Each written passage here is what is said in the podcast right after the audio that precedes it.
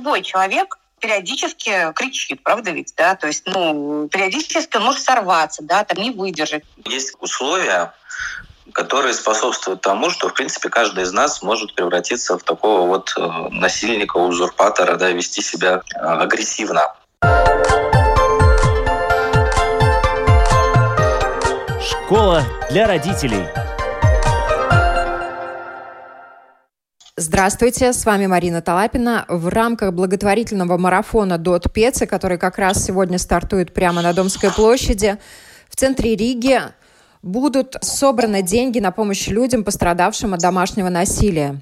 Эта тема стала особенно актуальна в этом году из-за напряженности во время чрезвычайной ситуации, связанной с COVID-19. Количество вызовов полиции по поводу семейных конфликтов весной и летом, и также осенью этого года увеличилось на треть в сравнении с прошлым годом.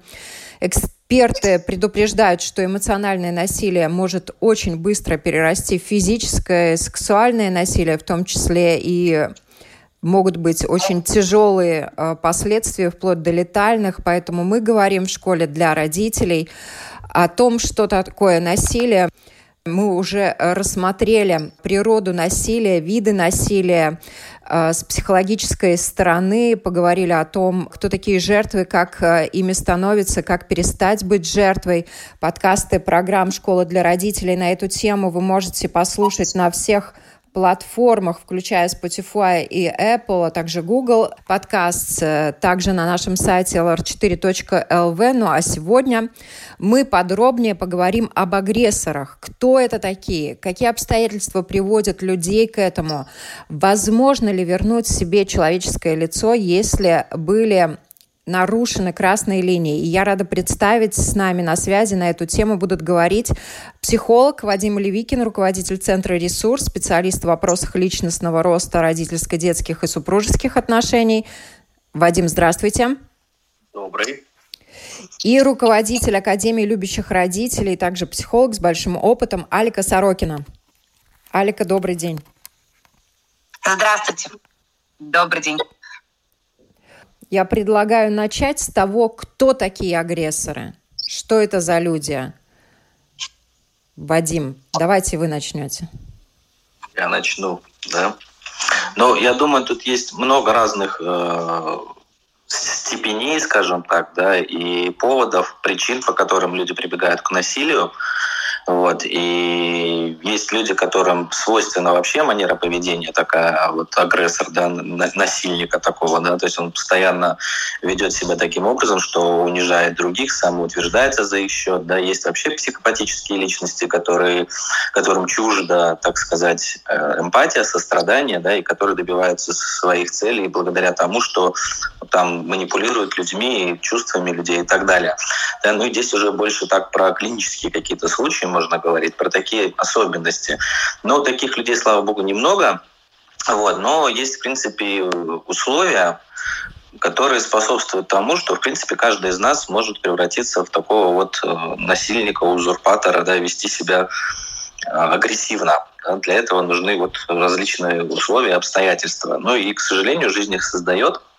Вот, и все зависит от того, как мы под них подстраиваемся. Ну и, конечно же, расценивать что-то вне контекста достаточно сложно.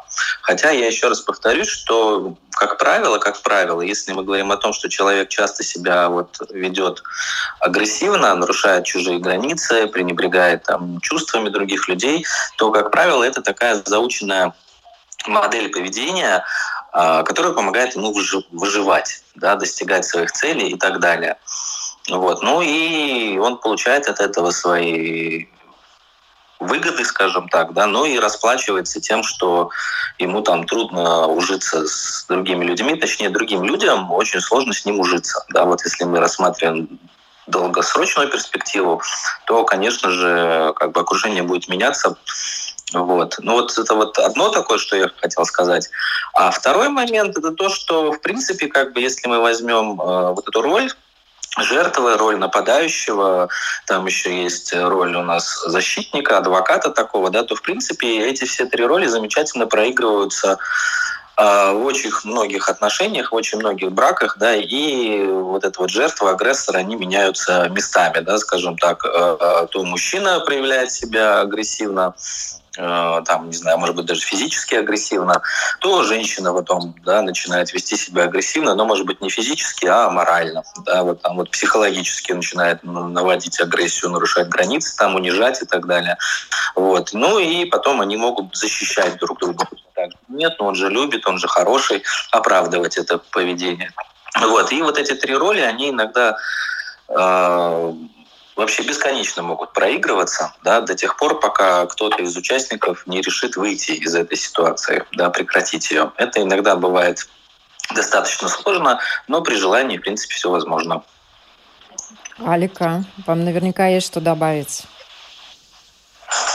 А, да, я позволю тоже согласиться себе с Вадимом. А, то есть, э, если говорить об агрессорах, то это, конечно, зависит от степени, да, то есть есть люди, которые просто а, с трудом умеют управлять своей эмоциональной волевой сферой, да, то есть они не умеют выражать свои негативные эмоции, не умеют в форме агрессии, либо невербальной, либо вербальной агрессии, либо в эмоциональном насилии, как бы, да, то есть, и, конечно же, как правильно сказал Вадим, до социопатических личностей, которые просто, у которых отсутствует эмпатия, которые, у которых личность выстроена выстроена, скажем так, по такому патологическому э, сценарию, да, то есть и э, если говорить как бы об этом треугольнике, да, то он, конечно, действительно проигрывается во многих отношениях, включая родительско-детские отношения, что, наверное, более, больше всего прискорбно, да, когда э, родители включаются в отношения с ребенком, где есть жертва, преследователь, спасатель, да, то есть и, э, ну, в том числе в семье. И что я хочу, наверное, добавить о том, что здесь не только роль агрессора, но, наверное, можно и поговорить там о самой жертве, которая в какой-то степени ну, выгодно находиться в этих отношениях. Э, возможно ли прервать? Да, безусловно, эм, возможно этот треугольник изменить, да, но для этого все э, участники должны э, этого хотеть, да, то есть и, безусловно, что-то с этим делать. А вот вопрос, любой ли человек может стать агрессором? Потому что агрессивное поведение, ведь это не всегда еще агрессор. Когда э, вот поведение агрессивное, систематическое приводит к тому, что человек превращается в этого монстра, который эмоционально пытается подавить других, контролировать других, манипулировать другими и так далее. Вадим.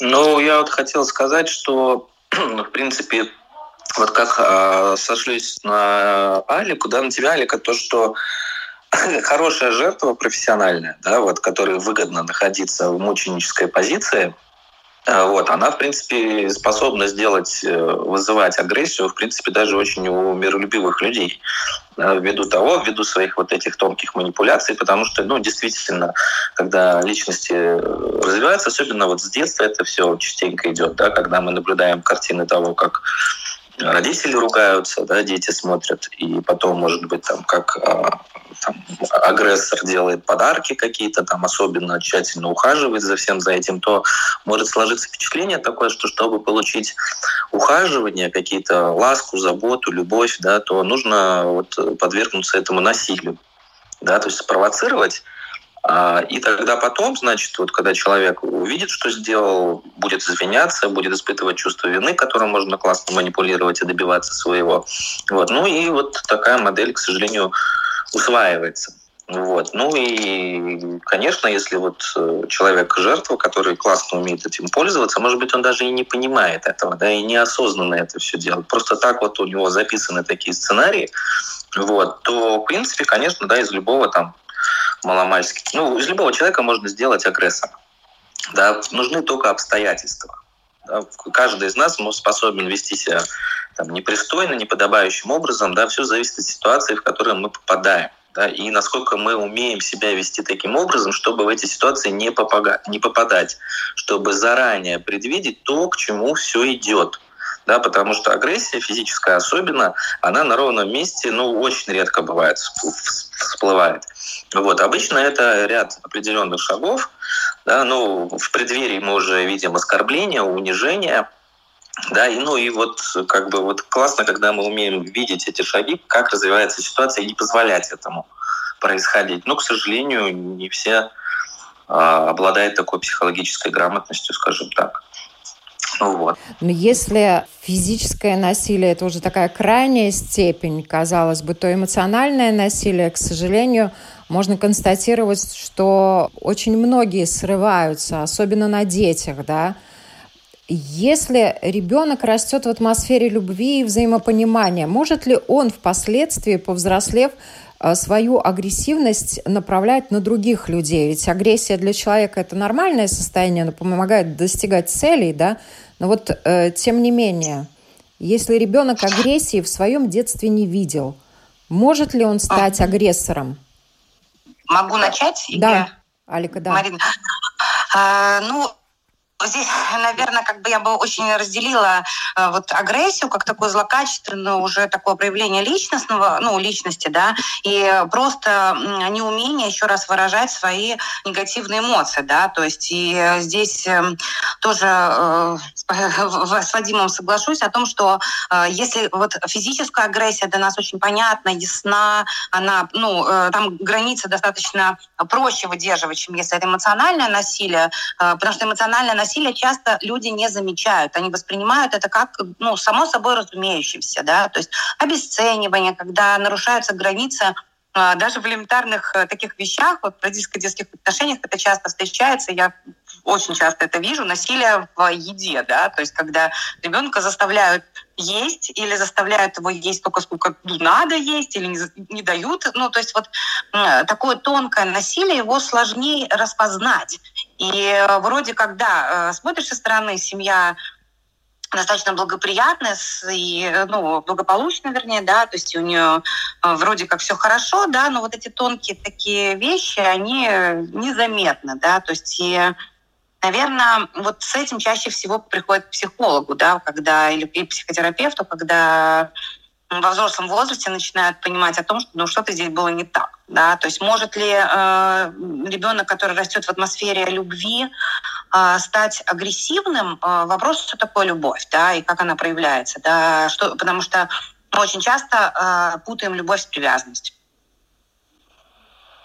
Гиперопека туда же идет. Да-да-да. То есть нам кажется, да. мы любим, а на самом деле ограничиваем очень сильно. Да, и ну, там, гиперопекающие родители считают, что чем больше они, ну, ребенку, например, там 14, 16, 20, 30 лет, вот. А родитель считает, что он должен полностью участвовать, ну или как можно больше участвовать в жизни ребенка, контролировать его, ну иначе же он там дров наломает и не дает, как бы ограничивает эту свободу. Поэтому я, да, совершенно присоединюсь э, к, к тебе, Алика, да, по поводу того, что очень важно, что мы вкладываем в слово «любовь».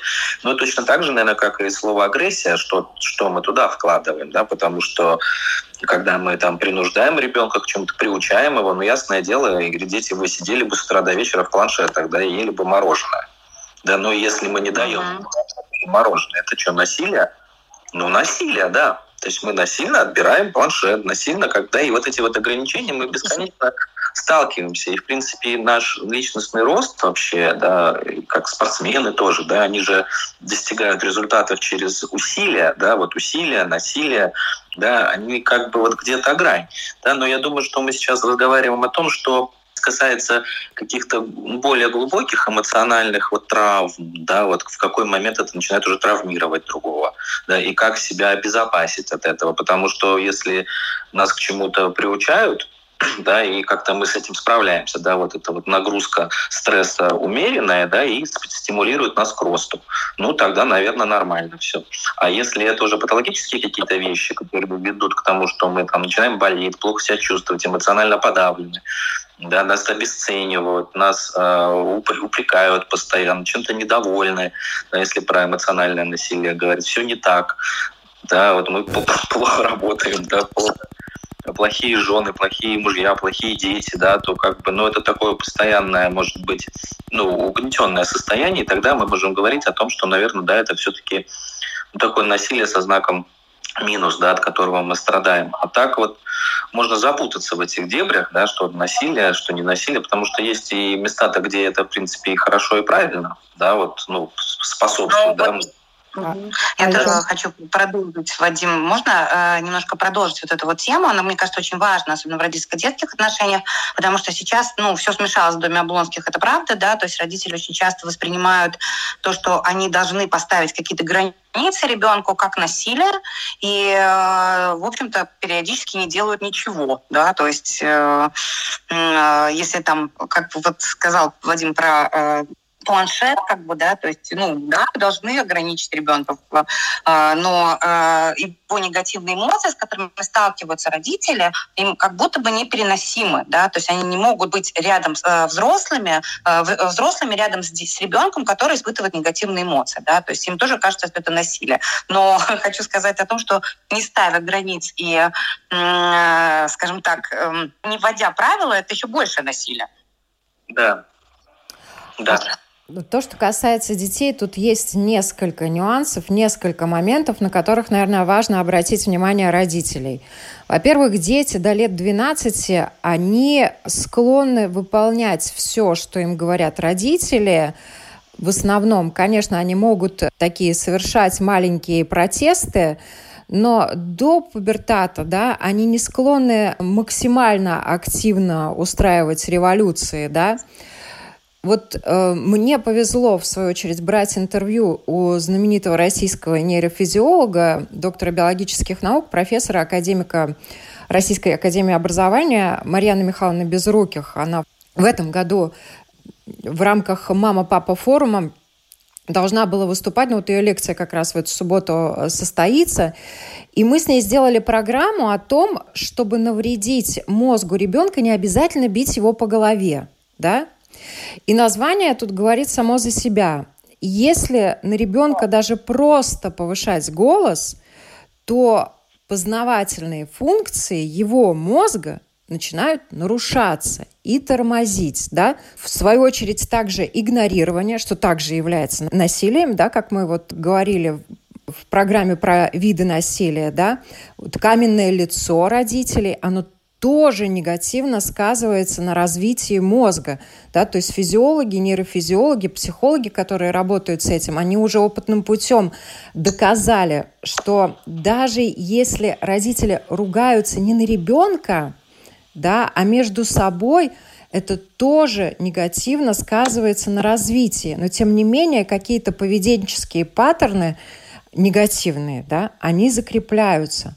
И вот у меня вопрос – вот то, что касается детей до определенного возраста, которые не говорят своим родителям о том, что э, родители ведут себя агрессивно. Они просто не умеют этого делать. Последствия и для отношения родителей и детей, и для самих этих детей – ну, я, наверное, хочу сказать о том, что дети до определенного возраста, сейчас, конечно, это не 12 лет, может, даже чуть раньше, потому что официально пубертат начинается гораздо раньше, чем 12 лет, а, а, дети просто не в состоянии осознать э, негативных эмоций по отношению к своему родителю. То есть даже если родитель ведет себя агрессивно, то есть он э, использует там крик, наказание, физическое наказание, то ребенок вот в этом-то, на мой взгляд, самая большая а, иллюзия родителей, такая э, ну, опасность, да, потому что кажется, что даже если ты сорвался, накричал на ребенка, ну, он через буквально там несколько там, минут попла- поплакал, э, потом поворачивается э, и полными открытыми доверия глазами смотрит на родителей, как, ну, ничего ж не случилось, ну, что такого, как бы, да, то есть, ну, все же нормально, да, то есть отношения восстановлены, все отлично. Но это происходит только потому, что э, нужно понимать и осознавать, что дети зависимы от нас, они не могут никуда уйти. Они не могут э, э, реализовывать свои потребности без взрослого, как бы, да, то есть и э, Поэтому в ответ на агрессивное поведение родителей, давайте так, вот если у ребенка это неумение выражать свои негативные эмоции, такие как злость, ярость, досада, гнев, да, то у а, взрослого все-таки ну, в процессе взросления очень важно понимать, что мы приходим к той точке эмоционально-волевого развития, где мы уже взрослые люди умеем и должны были бы уметь выражать свои эмоции в социально приемлемой форме, не вредя ни себе, ни окружающим. Но ребенок пока этого не умеет. Ну так вот, на агрессивное поведение родителей ребенок не в состоянии показать так такую же агрессию. То есть это происходит, ну, такую же вот, ну, явную, да, потому что ему небезопасно. Ну, это ну, природа. Да, он вынужден приспосабливаться, да. Поэтому... да. Если он, он хочет... вынужден приспосабливаться, и, то, что ну, как бы происходит, это фиксируется модель, такая, ну, такая программа о том, что так-то это нормально, да, то есть кричать – это нормально, терпеть как бы, что на тебя кричат и э, ну, каким-то образом выражают свои эмоции в такой форме. Мы не берем сейчас психопатологию, потому что это отдельный вообще пласт. Это то, о чем, э, то, что затрагивал Вадим, да, как бы это лица с различными психологическими патологиями, мы их не берем. Мы берем просто человека, который как-то, ну, любой человек периодически кричит, правда ведь, да, то есть, ну, периодически он может сорваться, да, там не выдержать, а, вот, но если это происходит регулярно и постоянно, да, то есть то, то что происходит, да, ребенок понимает, что так-то нормально, это ну, в порядке вещей. И, соответственно, есть еще один эффект, который родители не учитывают э, часто, да, то есть ребенок может научиться выражать свои негативные эмоции только смотря, как это делают родители. То есть он, э, мы можем его учить чему угодно, как бы, да, то есть э, через э, различные там семинары, занятия, тренинги. Но если у него перед глазами есть родитель, который в гневе орет, ну, то, соответственно, как бы это его э, в будущем модель поведения. Мы не можем ожидать, что он где-то как-то научится это делать по-другому. Да, э, когда он вырастет, скорее всего, ну, он сможет это сделать, если будет достаточно энергии. Но вот, Марина, ты затронула стресс. А, да, безусловно, то есть вот, ну, я сейчас очень много изучаю э, влияние стресса на э, стресс-факторов на психическое развитие ребенка, на его эмоциональное развитие, да, и вот э, в этом смысле это вот то, что Марьяна Михайловна сказала, что да, это влияет на э, когнитивные процессы, познавательные процессы, да, то есть потому что крик родителя для ребенка стресс в той или иной степени. Ну да, стресс, и ребенок э, ну, реально начинает тормозить, он теряется, он не знает, что делать, правильно? Потом, конечно, он научается, но это со временем, с возрастом и так далее. И тут, Алика, по-моему, ты тоже очень важную вещь сказала про то, что вот поведенческий такой паттерн поведения закрепляется, ребенок взрослеет, родители стареют, и не исключено, что когда они поменяются местами, и родители будут старенькие, пожилые, зависеть от этого ребенка, то ребенок не исключено будет точно так же на них кричать, как они кричали на него, пока он был маленький. Вот это, ну, конечно... Все хорошо, бы, все хорошо бы, если бы это было только в этих отношениях. Дело все в том, что он потом будет кричать на свою жену, но также кричать на своих детей. Потому что это просто уложенный э, такой паттерн поведения. Да? То есть еще, еще раз, никто его по-другому не научал. Вот Некоторые психологи также отмечают, что агрессоры, помимо того, что они нарушают чужие границы, пытаются контролировать, пытаются вторгаться и так далее, они много врут. Так ли это? Ну, вот это то, про ту ответственность, о которой говорил Вадим, на самом деле э, в треугольнике жертва, преследователь, спасатель, самая большая, одна из самых основных проблем это в том, что люди не берут ответственность. Да? То есть э, человек, который не берет ответственность, он считает, что другой виноват в том, что он чувствует. И то, что кто-то что-то сделал, что э, вот я так себя чувствую. Да?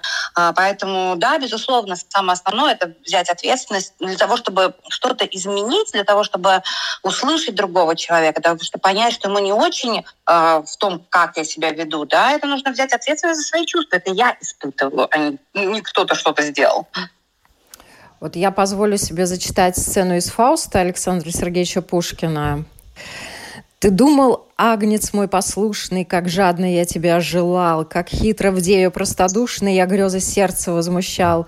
Любви невольной, бескорыстной, невинно предалась она. Что ж, грудь моя теперь полна, тоской и скукой ненавистной, На жертву прихоти моей гляжу, упившись наслаждением, С неодолимым отвращением. Так безрасчетный дуралей, вообще решаясь на злое дело, Зарезав нищего в лесу, бронит ободранное тело.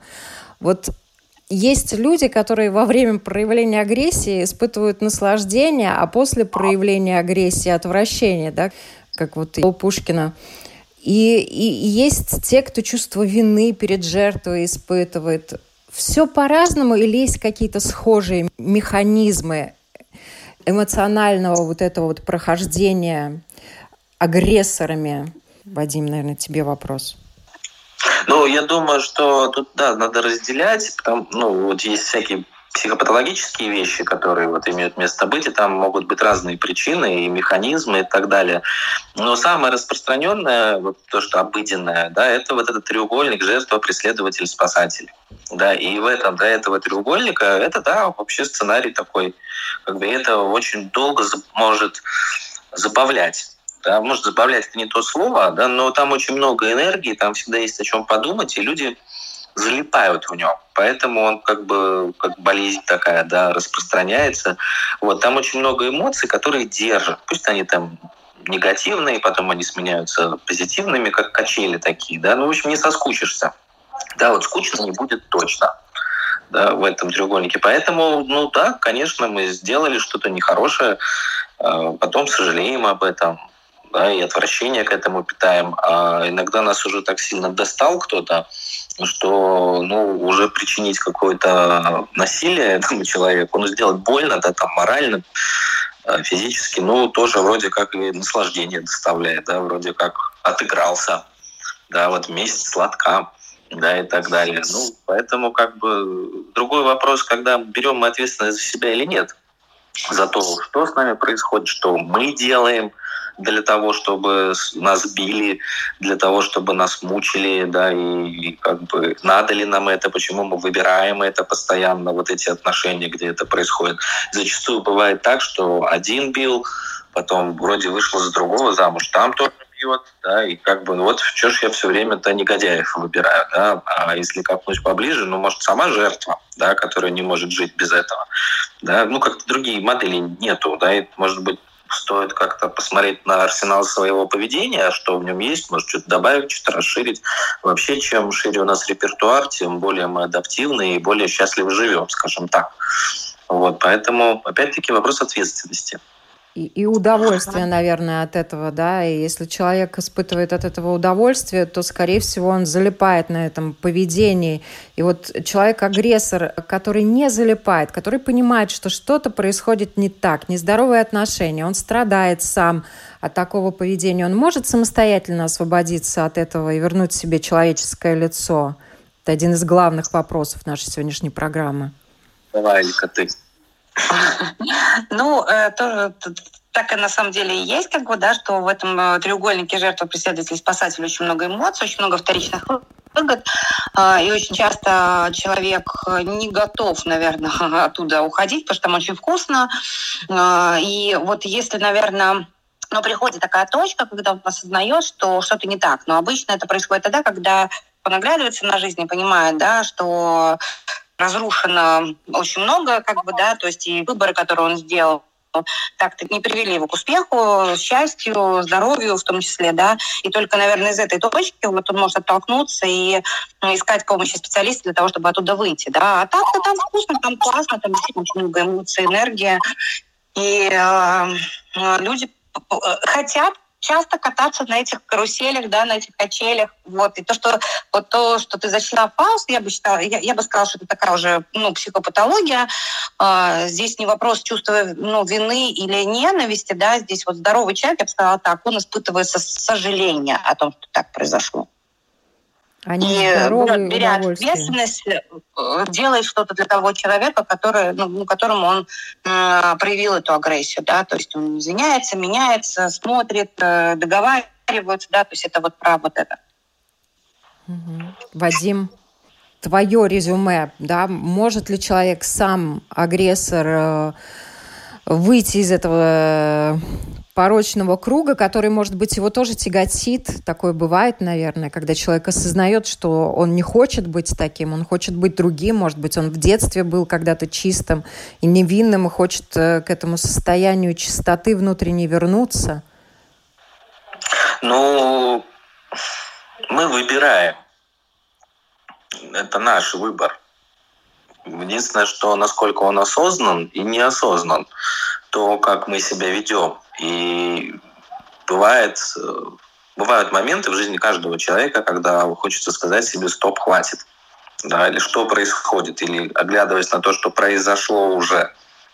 Да, и это кажется вот неприемлемым, то этот, в этот момент стоит остановиться. Вот. Но часто бывает так, что нас действительно засасывает вот эта вот игра в эту жертву преследователя, потому что там можно и разрядиться, и утвердиться, и другого обвинить, снять с себя ответственность. И вообще очень много всего там происходит такого, что может туда, знаете, как магнит за, за, затягивать. Вот. Но мы всегда в силах уйти от этого да, остановиться, развернуться, пойти в другую сторону. Единственное, что бывает так, что мы настолько вовлечены в ситуацию, там очень много чувств, эмоций, и наш ум, разум, да, он отключается. Потому что очень много эмоций. Когда много чувств, эмоций, то голова не соображает в должным образом. Да? Аналитические способности становятся хуже. Вот. И первое, что стоит сделать, это просто остановиться, да, стоп, хватит. Еще есть такие вещи, как а, что в дурном настроении будут дурные поступки, да, дурные мысли, и они приведут к дурным последствиям.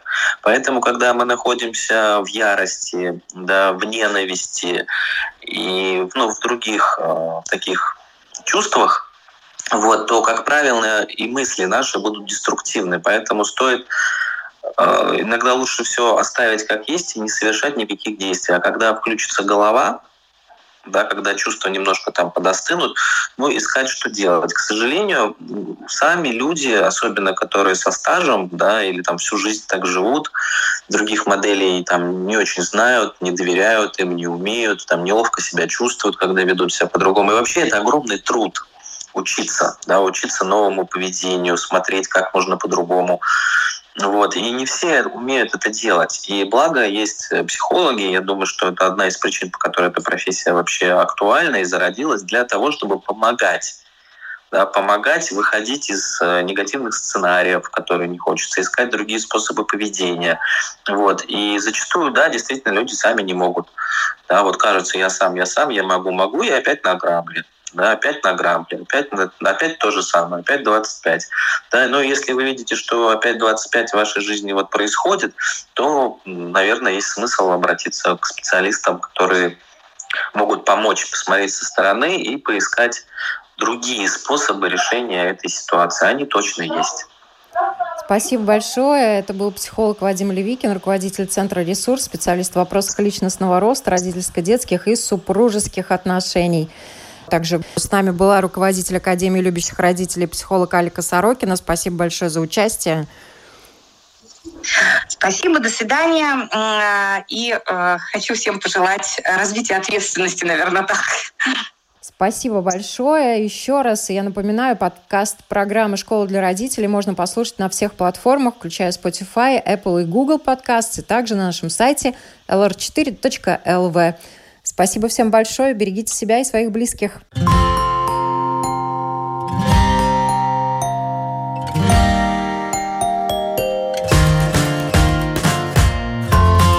Стать другом, учителем, доктором. Научить доверию, терпению, радости.